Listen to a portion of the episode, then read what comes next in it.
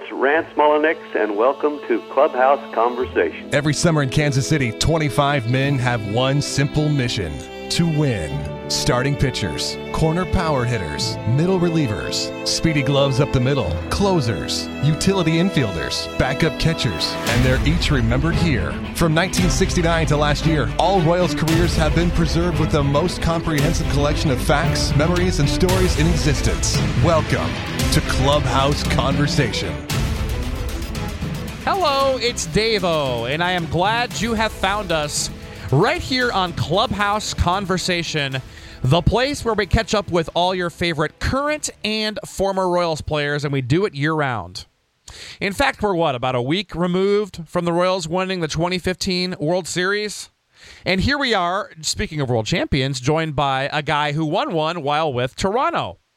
Rance Mulliniks joins us today on Clubhouse Conversation. Let's go back, though. Let's start from the beginning. Rance came up with the Angels organization and then was traded over to KC along with Willie Aikens. He was in that trade for Al Cowens, Todd Cruz, and Craig Eaton. So Mulliniks gets here and spends time with the Royals as a utility infielder from 1980 to 1981 plays in 60 games while with the Royals. You probably remember Rance most with Toronto, where he went after that.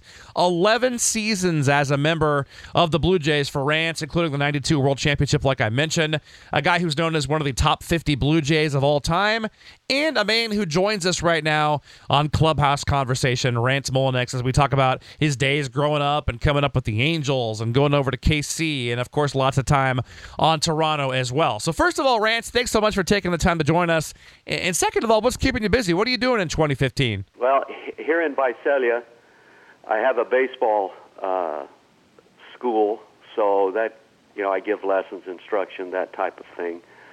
I also, uh, during the course of the summer, I do some baseball youth clinics in Canada, which is associated with the Toronto Blue Jay organization, and that pretty much keeps me as busy as I want to be anyway. And and actually, a week from this Saturday, I'm going to fly to Florida to do a fantasy camp. So mostly baseball is what keeps me busy. It's a good life then, right?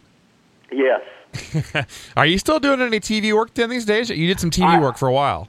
Yes, I did that for several years, but no, I am no longer uh, involved in any type of a broadcast. Um, it was a lot of fun when I did it, when I was able to do it, but um, uh, I haven't. I think the last year that I was involved with the broadcast was in 2010. Okay, so it's been a few years. Now, you know, obviously it's been a long time since you were with the Royals, and you know, more recently with the Blue Jays. So it had to be kind of bittersweet seeing both of your, you know, two your former teams play each other. But also exciting, I'm sure, once the Royals got past Toronto to see them in the World Series and and win that. You know, how special was that for you as a former Royal and to watch that and follow along? It, it was uh, very interesting to to uh, to follow the series uh, I do have to admit I I have more allegiance to the Blue Jays than I do to the the Kansas City Royals.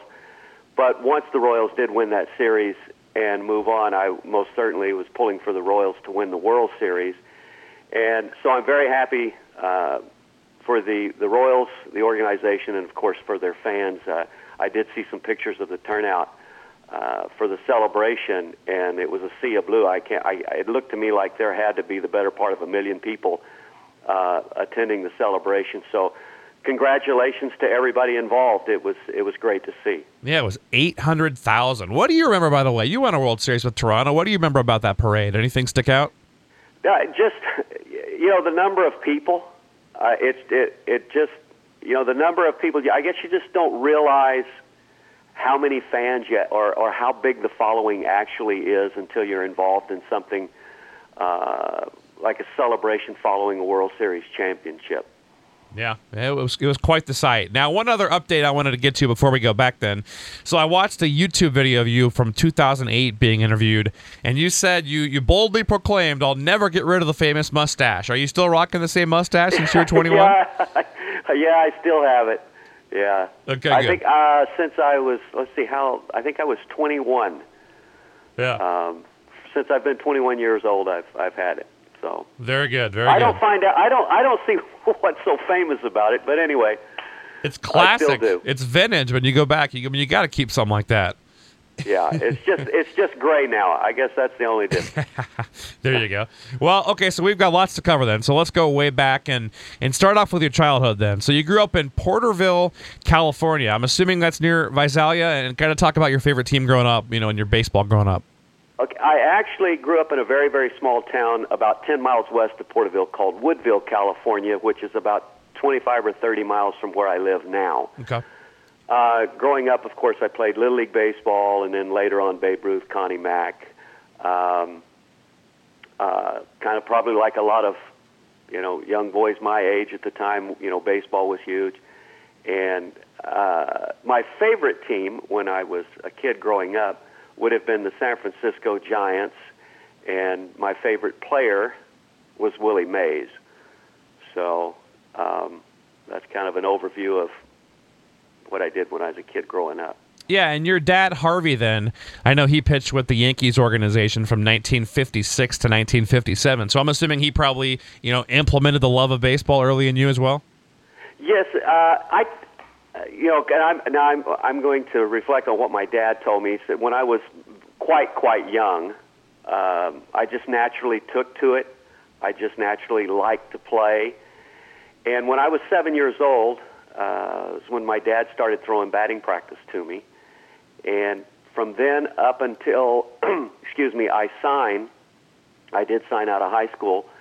Uh, my, you know, dad and I spent many, many, many, many days and hours uh, down at the schoolyard uh, there on the little league field. Um, you know, working towards the goal of maybe one day being a major league baseball player. And it happened. I mean, third round, 1974 draft by the Angels. So, I mean, wh- what age were you when you kind of figured you might get drafted out of high school? And I mean, was it a pretty easy decision to you know sign rather than go to college? I I probably realized when I was 16 years old that I was probably going to have the opportunity to sign out of high school. Of course, was not sure that I was going to do that. It was going to depend on where I was drafted and what type of money I would receive in, in order to sign. Uh, I was 15 years old. There was a couple about, actually about three scouts in the area here that started following me when I was 15, and uh, there was actually two of them from the time that they started following me until I the draft in June of '74. They never missed a game that I played in. Hmm. They were they would always show up. Now they might not stay for the entire game, but they would be there. So I, be, I, I realized that I was going to have the opportunity and I was drafted, as you mentioned, in the third round, and the money was good enough. Although I, I'll tell you what I got to sign, it seems like a pittance today, but it was thirty-two thousand five hundred dollars to sign, and that at the at that time was enough money that I felt like if I didn't make it in uh, professional baseball, I could still go back and use some of that money to to pay for my education. So I went ahead and, and signed because I did. My goal was to try to be a Major League Baseball player, number one. So I wanted to pursue that as soon as possible. Wow, thirty-two thousand five hundred. Yeah, that's. I mean, that's nothing compared to today, but that definitely was a pretty good amount, you know, back then. Did you did you get did you buy any big purchase? Did you have one thing that you spent part of that money on when you you know when you got that money? Well, I'd, I'd give you three guesses, and the first two do not count. But I'll tell you, I got, I bought myself when I came. I I went out and played rookie ball in Idaho Falls, mm-hmm. and when the season was over with, uh, and I got back home, I, excuse me, I bought a Monte Carlo. There you go. So I bought myself a car. Very typical good. teenage boy, right? Yeah, yeah. You, know, you got to have a means of transportation, right? So. Oh yeah. Yeah. And and at the time, you know, it was a really really nice looking car, and of course, you know, you really think you're cool driving around town in your new car. So that that was the only treat. Absolutely. Well, you mentioned Idaho Falls. I was going to ask you about that since the Royals currently have their rookie league team there. So you were 18 years old, 1974, first summer there in Idaho Falls. So you know what what was it like for a kid? You know, first couple months on his own, out and about. What was it like playing in the Great Northwest there, up there in Idaho Falls? It it was a lot of fun. I enjoyed it. Um, the travel wasn't bad at all because the year that I played, just four teams. There were just four teams in the league. There was Idaho Falls, Ogden, Utah, uh, Great Falls, and um, Billings, Montana. So the travel was actually very easy. Uh, it's beautiful country. Uh, uh, you know, Montana and uh, Idaho, uh, Utah. It's just it was just beautiful country. So that was very nice. The other thing that I really remember about it is how homesick that I was because I had never been away from home, and that two and a half months uh, just seemed like an eternity. And but I, I did enjoy it. It was a lot of fun. We ended up being the league champions. We won the league championship. So overall, I would say it was a very good experience.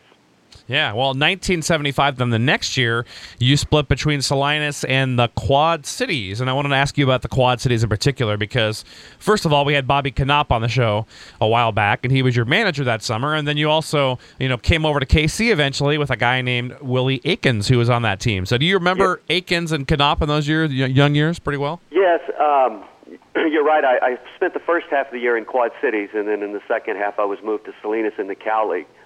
Um, but Bobby Knoop was my my manager for the first half of the season because, as you said, he was there as the manager in Quad Cities, and I played for Bobby again the next year for a full season in Double A baseball in the Texas League. But I did play with uh, Willie uh, the first half of that season uh, in 1975, and Willie had a big year. I mean, he was the first actually. Of course, I was just in my second year of professional baseball, but he was the first hitter that I recall seeing who really had power above what I had seen to that point. You could see he had some really serious big time power. And I think that year Willie hit 17 or 18 home runs just his first year. I think he was 19 out of college. He went went to school for a year, and uh, you could see that Willie was going to be a hitter.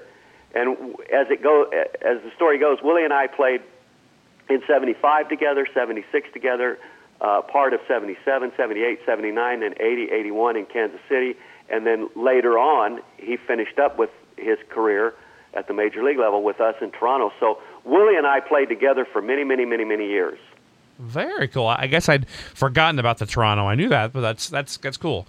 Um, and then so 1976, and the year after that would end up being the last full season you'd spend at the minor league level. So you responded, you were a Texas League All Star in 76 at shortstop, even after you missed six weeks with a fractured left thumb. But what you know I want to talk about next is 1977. So June of 77, you're playing for Salt Lake City in AAA, and you get that first call to the big leagues. So who gave you the news? Where were you at? How'd they tell you? What do you remember about that first call to the big leagues?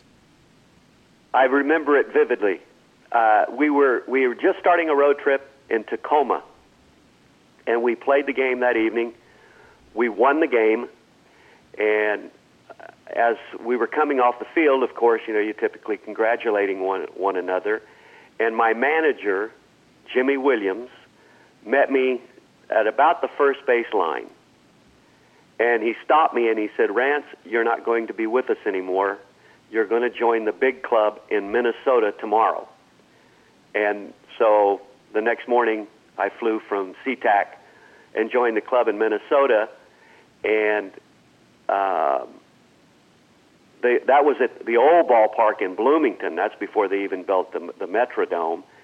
And kind of a claim to fame, if you will, my first night in the major leagues, although I did not play in the game, Nolan Ryan was the starting pitcher for the California Angels. Of course, the California Angels are Los Angeles Angels of Anaheim now. But there were, I remember getting back to the hotel and calling my dad and telling telling him that I was going to the big leagues. And I think it suffice to say, I didn't get any sleep that night hmm. uh, because I was so excited. But it was like a dream come true because, and I remember thinking to myself when I walked into that clubhouse and I put the major league uniform on for the first time. No matter what happens from this point on, I can at least always say I did play in the big leagues and it was a childhood dream come true. And that would be just the beginning, obviously. So your first big league game that you get in is at Milwaukee. It's June 18th of 77. Came off the bench. You had two ABs. You walked in your second one. I mean, do you remember much about that first game? Yes, I, I, I pinch hit for, I believe I pinch hit for Orlando Ramirez, but I, I, I'm not positive about that.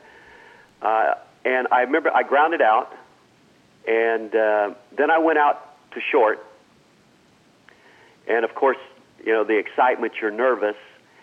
And all three hitters that the first three hitters of the inning for the Brewers were all left-handed hitters. I know one was Cecil Cooper, the other was Von Joshua, and the other one I can't remember. And I remember thinking, okay, just give me a chance to kind of get my feet on the ground. Well, as it turned out, they all three grounded out to me. of course, the ball finds you. So, and you know, managed to get through it without kicking one or throwing one away. And then I later on walked uh, in the game. I believe it was the ninth inning. We actually ended up loading the bases. I was on third base. There was one out, and I was actually the tying run, I believe, at the time and a guy, an outfielder by the name of Gil Flores, hit a ground ball to Sal Bando at third base. He converted it into a double play, and that that was the ball game.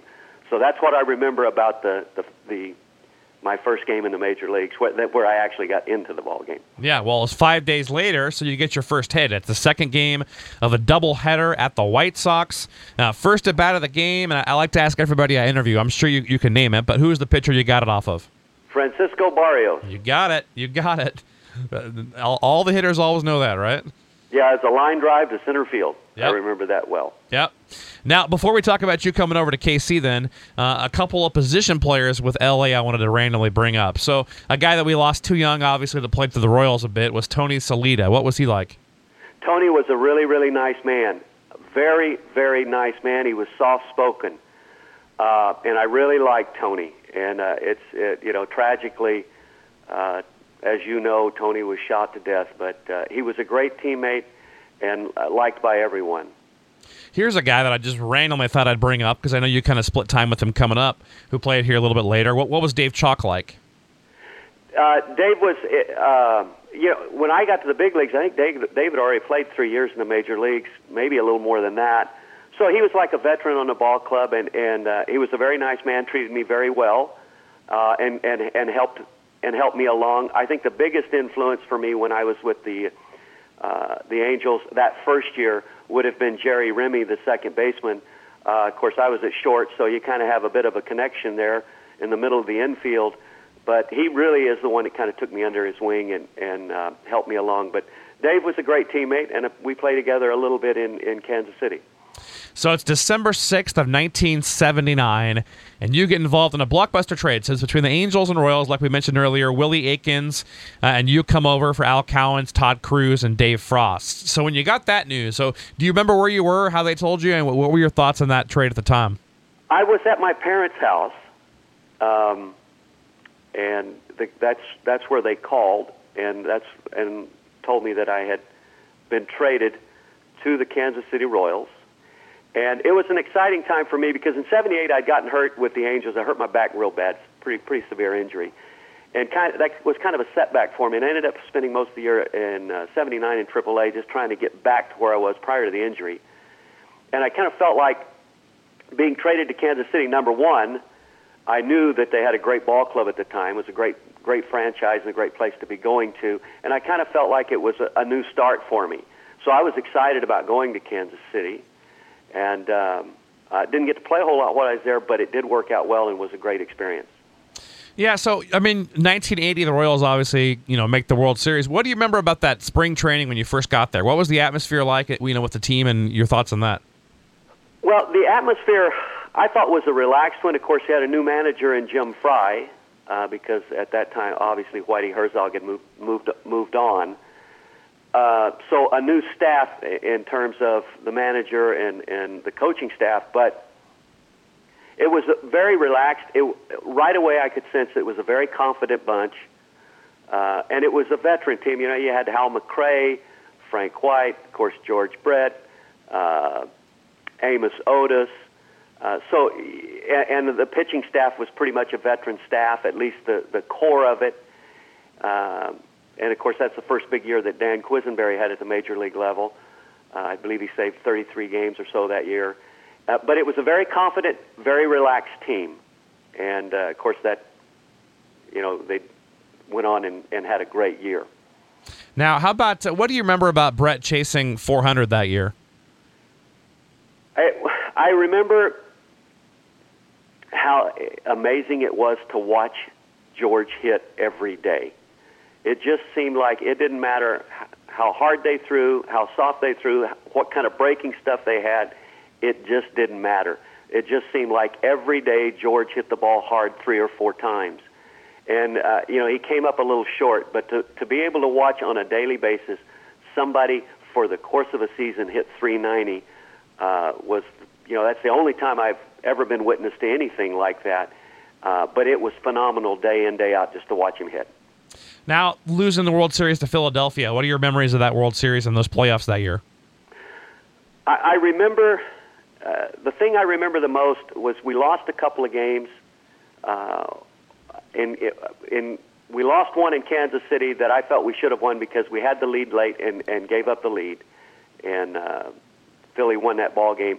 And the other one I really remember that was the first game when we uh, jumped out to a pretty good lead, and we weren't able to hold that one, and we lost it.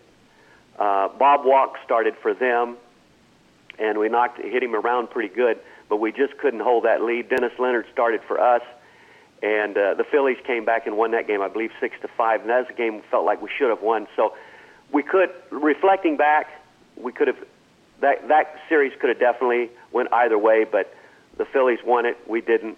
And then Willie Aikens with the four home runs, uh, hitting two in the first ball game in uh, in uh, Philly, and then coming back to Kansas City and hitting two in a ball game. Uh, it was a remarkable performance. So 1981, that next year, disappointing for you guys. I mean, you made the playoffs, but you get swept by the A's. So that 1981 season will be your you know your last year here in KC. What sticks out about that one? The thing I remember the most about is first, you know, the first half of that season, or or I should say, prior to the strike. Uh, you know, the ball club didn't play as well as the previous season. We just wasn't having a real good year. And then, of course, the 50-day strike.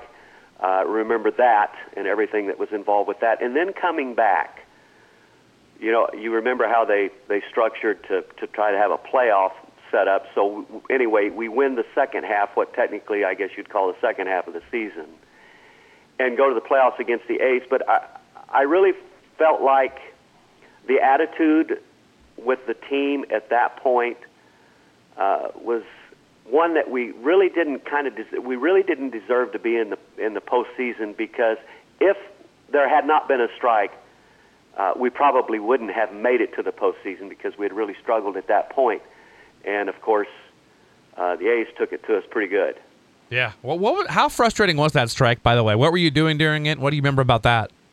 I, it, it was frustrating, but in reality, I I think we all sensed it was coming. At least the players did. Uh, it may have shocked the owners at that time to some degree. Maybe they didn't think we would really walk out and stay unified. But I remember uh, uh, when the, when it actually occurred, and Dan Quisenberry, who was our team rep, told us, um, you know, made contact with us individually and told us we're going out we're, we're going out on strike. And then, so I went, I went back to Texas. I stayed for a while in Kansas City, then went back to Texas, and uh, really just kind of try to buy time and hope that uh, there would be a settlement and we could get back to playing baseball. Because during the course of that, that time frame, I did speak with Dan on a couple of occasions, and I remember both times he said, "No, don't. You don't need to be in a hurry to come back because we're not close uh, to resolving the issues that we have to resolve."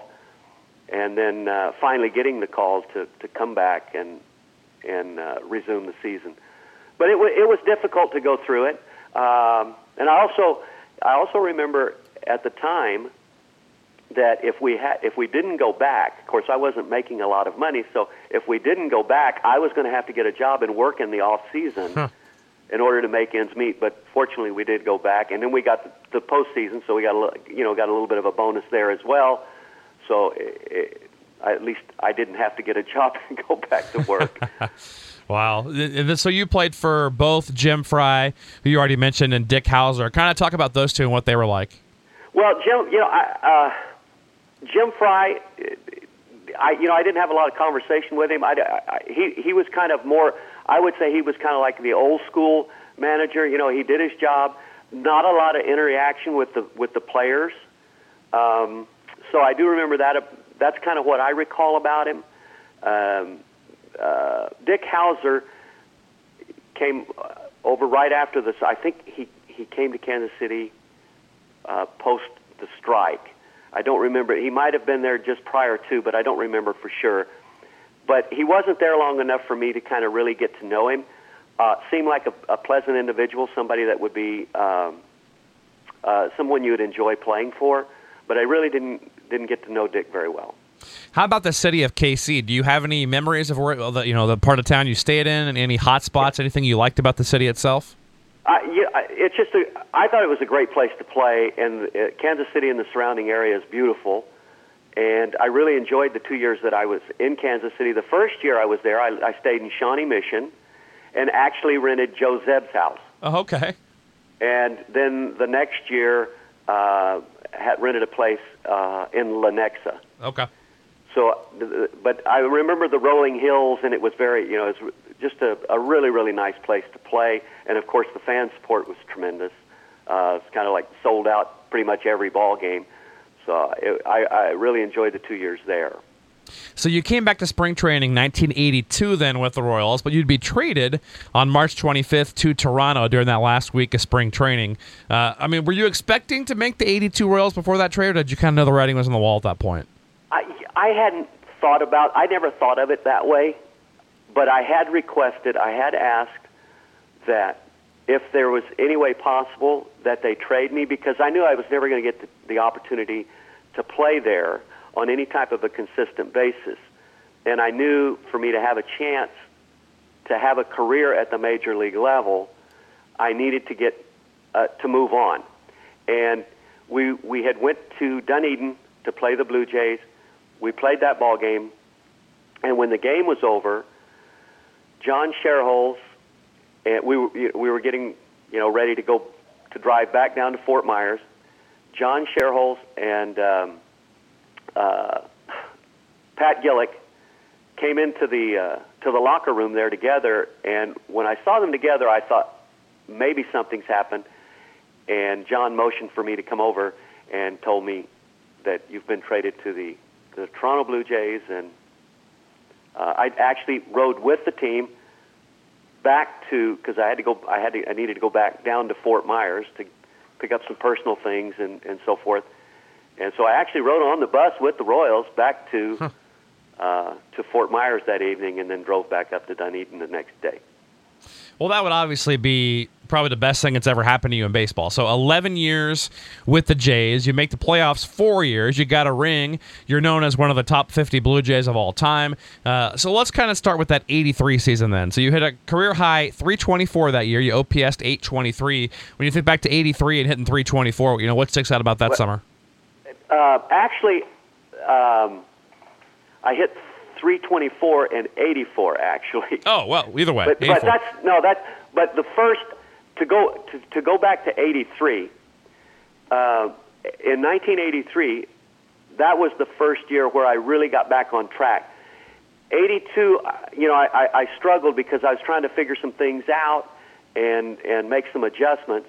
And so that year was it, it was difficult, but it was a great learning experience. And then in '83, I hit 275, but almost half my hits were for extra bases, and you know that was kind of a breakout year for me. Uh, was 1983.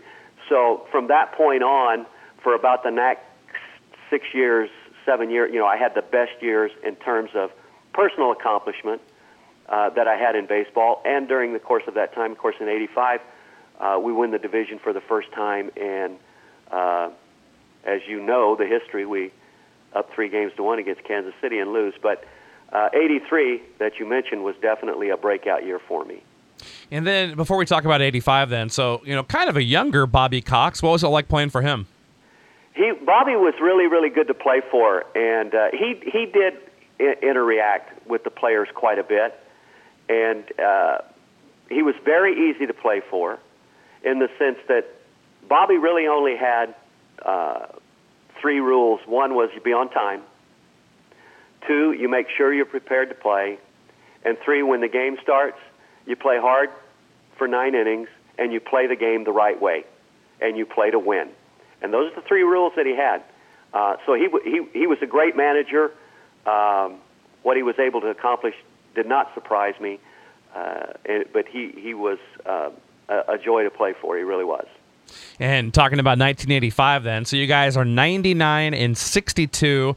You know, you can taste the World Series. You're up three to one, like you mentioned. You pretty much have the Royals beat. You would think at that point, but then obviously KC, you know, somehow came back with all that resolve. What do you remember about them coming back and facing that Royals team in '85?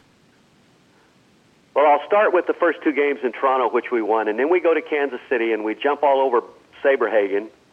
And that was again. You always have a game that you should have won that you didn't. That sometimes comes back to, to, to haunt you. We we go up in that game, and I remember prior to the game, we're going over. Okay, how are we going to pitch these guys? You know, la la la la la. That the, the scouting report, that sort of thing. And Doyle Alexander was our starting pitcher, and I never will forget. He said, "No matter what happens, I'm not going to let Brett beat me." So, which it wouldn't have mattered if who our starter was. We're not going to let Brett beat us. And we get up in the ball game, and for some reason, he decides to pitch to George, and George took him deep twice, two two-run home runs, as I recall. They come back and win that game. The next day, we win Game Four. So now we're up three games to one. Danny Jackson pitches a great game against us in Game Five. He just shuts us down. Had to tip your hat. I mean, he was he was just tremendous that day. Then, but we still we, we we go back just having to win the one game out of two in our home ballpark, and uh, we know the the result of that. Uh, they beat us twice, and then they went on and, and ended up. Ironically enough, they're down three games to one against the St. Louis Cardinals and come back and are World Series champions. So maybe that year they were just a team of destiny. But it was great to go to the postseason with the with the Blue Jays. Uh, it was great to be a part of that that team for the first time in franchise history. Went to postseason play, but uh, it was disappointing to lose. Uh, but that's baseball. Was that the most heartbreaking series or moment of your career? No, it wasn't. Um, as tough as that was to take, the worst experience I had in baseball in terms of uh, wins and losses, we had after a four-game series against the Detroit Tigers in 1987. We won three out of four against them in, in our park. We had seven games remaining in the season. I believe when that season was over, we had a three and a half or a four and a half game lead. Can't remember exactly, but we were in the driver's seat. And we lost in extra innings on Sunday, the last game. We, we, what we were, we had a four and a half game lead going into Sunday against Detroit. We lost that game, so now we have a three and a half game lead with seven to play or was it I, seven or six? I think it was seven. Anyway, it was actually with six games left to play. We didn't lose. We didn't win another game. we go to Detroit for the final weekend series. We lose by one run on Friday night, one run on Saturday, and Frank Tanana shuts us out, beats us one to nothing on Sunday, and that. So Detroit beats us by a game and goes to the postseason. Of course, they got beat by the Twins but that was the worst experience that I had in terms of wins and losses because that was definitely a season that we should have went to the postseason. We had a great ball club, and we lost seven in a row to finish the season up and lose the division. Ugh, ouch. That that's that rough. was tough. Yeah, yeah, yeah. Well, uh, 1989. Then you, I mean, you made it that year. Faced the ridiculous Oakland A's though that year. Anything stick out about that 89 ALCS? Yeah, Rickey. Rickey pretty much just took us apart. Uh, he had a great series, uh, and you know when Rickey Henderson was a great player, uh, and we just couldn't shut him down. And they had great pitching. They had a ball. They had a tremendous team, and it's always tough to lose. Uh, but really, that year I thought the Oakland A's were the best team in baseball. So when the series was over, actually felt like you know, being honest, we we lost to a better team that year. Um, but it, it was disappointing. But we had a we had a good team. We had a real good team. So we we felt like we're going to get the opportunity again, and, and we did uh, in '91. Lost to the we lost to the uh, Twins that year, but finally won it all in '92. Yeah. Well, before we get to 91, then, a couple of other random questions I have. So, September 14th of 87 with Toronto, I had to read this like three times. 10 home runs in the same game you guys hit against Baltimore. You had two that night. What do you remember about that game? Uh, well, the, obviously the home runs. yeah, um, right. yeah, and, and of course, Fred McGriff hit a home run in that ball game, and you know, he went on to hit, to hit 493 for his career. Um, I remember that, but the thing that I that I remember the most about that night was Cal Ripken Sr. took Cal Ripken out of the game, I believe, in the eighth inning. And that ended a consecutive inning streak for Cal Ripken of, I believe, about 8,242 or 43 consecutive innings played. Jeez. It ended that streak. Man. And that's something that no one thinks about in that game because everybody, obviously, you're going to look and go 10 home runs, my goodness, which is a major league record that still stands to this day by one team in a game, hit by one team in a game. But that's what I remember is Cal did not finish that game and it ended that consecutive inning streak. I know it was 8,200 and I want to say 43. We'll go with it. Sounds good to me. well, another thing that happened uh, July 11th, 1991, sails over the head of Kevin Reimer. Your uh, first inside the park home run, you hit that at Skydome. You, you remember that at bat pretty well? I do. I hit it off Kevin Brown. And um, what I remember about that is once the ball got past him, I rounded, of course, I knew it's extra bases. And when I rounded second base and I looked up to see what was going on in the outfield, I realized at that point that when the ball was hit, the center fielder did not break that way to kind of back the play up in the event that the left fielder couldn't make the play. So when I looked up after rounding second base, I am not. This is not. I am not enhancing this story. My first thought was, my goodness, I'm going to have to make the entire trip. and it's like, would somebody please pick the ball up and get it back in here so I can stop at third base? And sure enough, as I get about halfway to third, I looked at the third base coach, John McLaren, and and I think it was John, and he's, uh, you know, he's got the arm cranking like you're going, and uh, fortunately, uh, it wasn't a close play of anything of that nature at the plate. But I can tell you one thing. I was worn out when I got around the bases. You don't realize how far that is to run until you have to do it all out. Oh, I'm sure. I guess that's the way to say it. But um, yeah, that was my one and only inside the park home run at the major league level. A beautiful Skydome. How nice was that building when it first opened? You know, how, how cool was that being a part of that? It was really, really neat. It was state of the art. Um, beautiful, beautiful ballpark, retractable roof, and of course, at that time, uh, the place was sold out pretty much every night, and it was just a wonderful place to play. I think the teams, when they came in to play us, I, I think they they had to enjoy it just as much as we did. Um, especially if it, I don't know if you ever had the opportunity. I doubt that you did to ever be at um, old exhibition stadium in Toronto. Nope. Uh, well, you didn't. It, you know, we. I had a lot of fun there. We had a lot of great experiences there, but it, it wasn't the best place in the world to play or watch a baseball game. So when we moved to uh, what was then Skydome, uh, it was it was state of the art and a great place to play. I remember how cool it was with Skydome. You know, the first, you know, first park to have the hotel, the McDonald's. Wasn't there a Hard Rock Cafe in there or something? It was Yes, there there there was a Hard Rock Cafe there for many many many years. and a hot tub and all that stuff. So Yeah, they pretty much anything you wanted. Yeah, that's pretty cool. So going back to '91, then, so you make it back to the ALCS against Minnesota, lose that series three-one. Anything stick out about that year in particular? Uh, they they just shut us down. I mean, 91 we had a good year. We didn't we had a good team, not a great team, I would say, but uh, we won the division. We go to the postseason, and uh, I remember uh, Jack Morris beat us in Minnesota. Of course, they had Frank Viola, an outstanding pitcher. Um, uh, the other guy's name, he good good hard sinker ball pitcher. Later went to Is that who it Baltimore, and I can't think of his name. Oh no, S- Scott Erickson or oh my goodness, his name's escaping me right now. Uh, but uh, you know, I remember how well they swung the bats against us in that series. When they needed a key hit, they got a big hit, and uh, uh, they had a center fielder, sh- um, and not not a center fielder, excuse me, because Kirby Puckett was a center fielder, but another outfielder. His name's escaping me. He had a big series against us. Shane was his first name, but I can't oh, Shane Shane Mack. Shane Mack, that's who it was. He had a big series against us, um, and uh, of course they went on and had that great World Series against the uh, the Atlanta Braves, and of course the everybody remembers that seventh game uh, with Jack Morris uh, going the distance for the Twins and how they won it dramatically.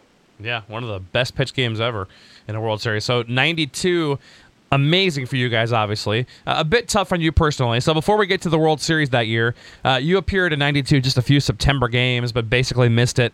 Uh, I'm assuming due to injury. W- what happened that year? It, it, it was uh, it was due to the uh, I, I, as you remember earlier in the conversation, early in '78, I hurt my back real bad, low back, mm-hmm. um, and just over the course of time, just the wear and tear, it, it just my back. I it, as much as I tried to get on the field, I just couldn't. And I was activated in September. I was with the club all year. I was activated in September. Was not on the uh, league championship series roster, but was on the 25-man roster in the World Series. Although I didn't didn't get to uh, to play in the World Series, it's probably a good thing that they didn't need me. But um, was was on the 25-man roster during the World Series. But it was a great year. Um, uh, we had a we had a great ball club, and uh, beat got some revenge against the A's in the uh, American League Championship Series. Beat them in, in six games, and then went on and beat the Atlanta Braves uh, in six, uh, winning the sixth game in Atlanta, which was kind of ironic because you know uh, beat the Braves. We were managed by Bobby Cox, who uh, there was still a few of us left on the ball club that had played for Bobby. So it was kind of a little bit bittersweet in that sense, but it was it was great to be a member of a world championship team. It's a great experience. Can you remember running out in that field to celebrate like it was just yesterday? I remember running out there, but uh, you're so excited. I don't remember anything specific other than it ended up on kind of the bottom of a big pile in the middle of the field. But uh, it it uh, it was just. Uh, I really can't explain the feeling that you have, but it is euphoric and a lot of excitement. And when I reflect back, I think about how fortunate I was to have been a member of a world championship team because uh, that's not an easy thing to accomplish and be a part of. And I was very fortunate. Was it an easy decision for you to walk away then at the end of that year? Yes, I had made up my mind in spring training that no matter how the year uh, went, I was going to retire. Um, I knew my back was not good, and uh, I was 36 years old. And to be quite honest with you, I, I was, I just knew that when that season was over, uh, I had had enough of playing baseball and was ready to move on.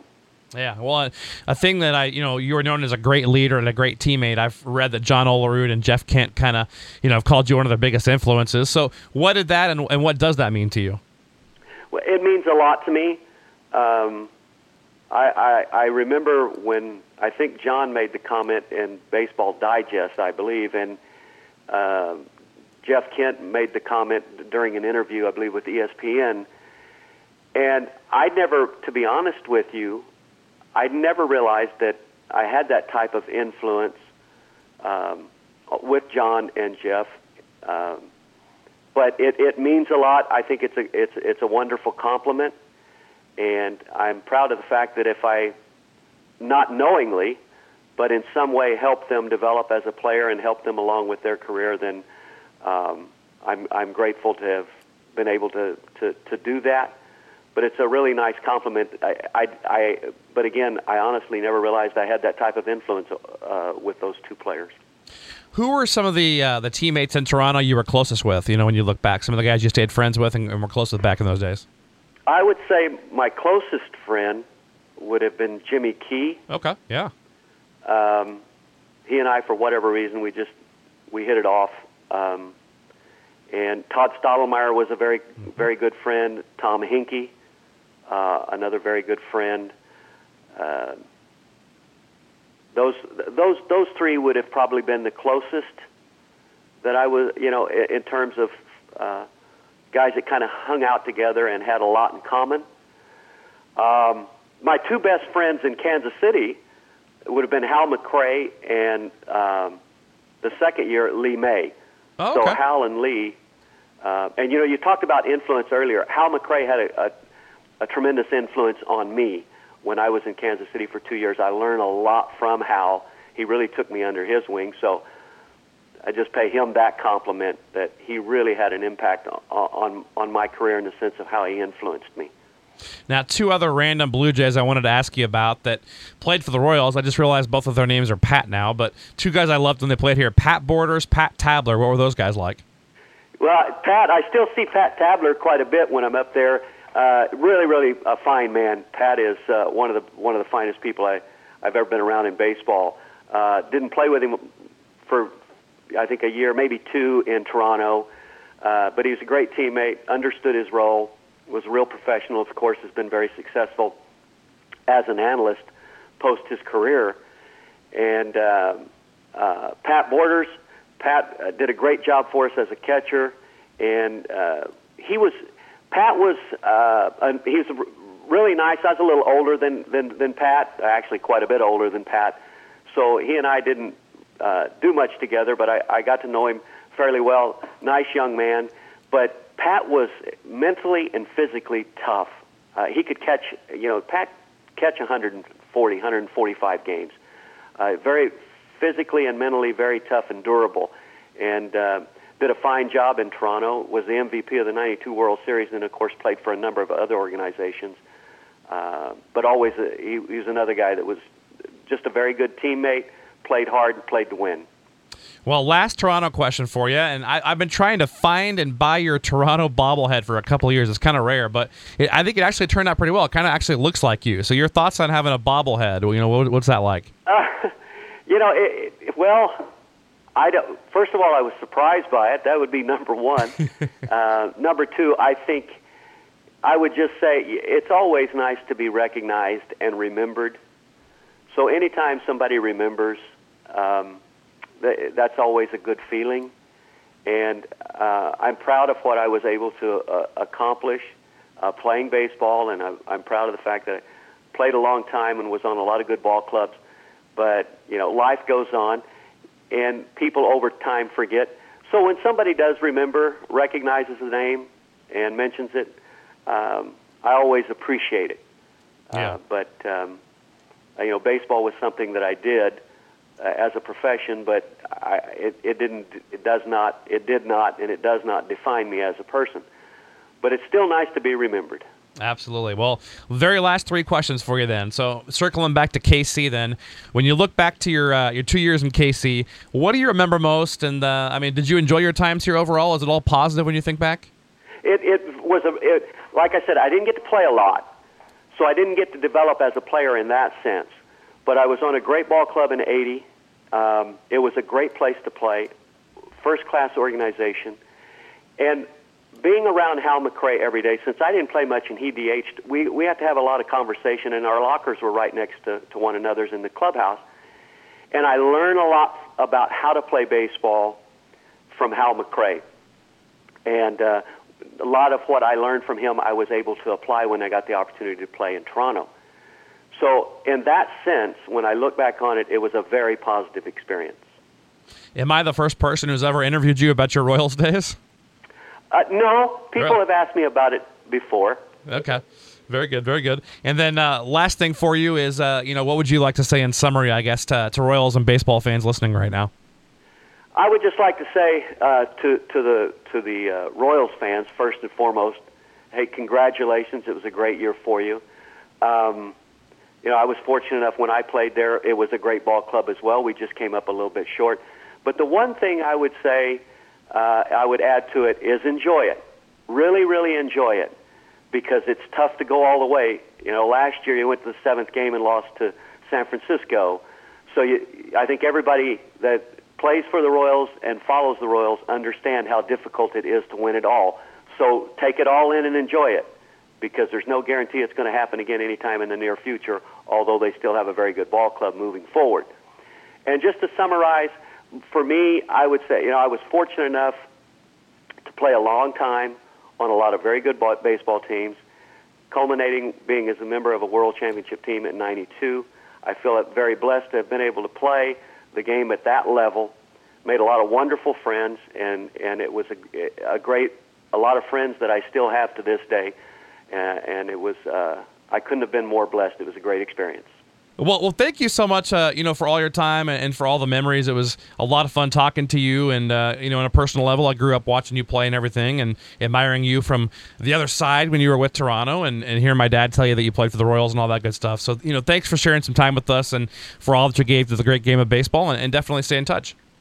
Well, I appreciate you you uh, tracking me down and giving me the opportunity to visit with you. I always love to talk about baseball and reflect on you know some of the memories. And uh, uh, moving forward, if if there's anything I can ever do for you, please let me know. And thanks again for having me aboard. I've really enjoyed it.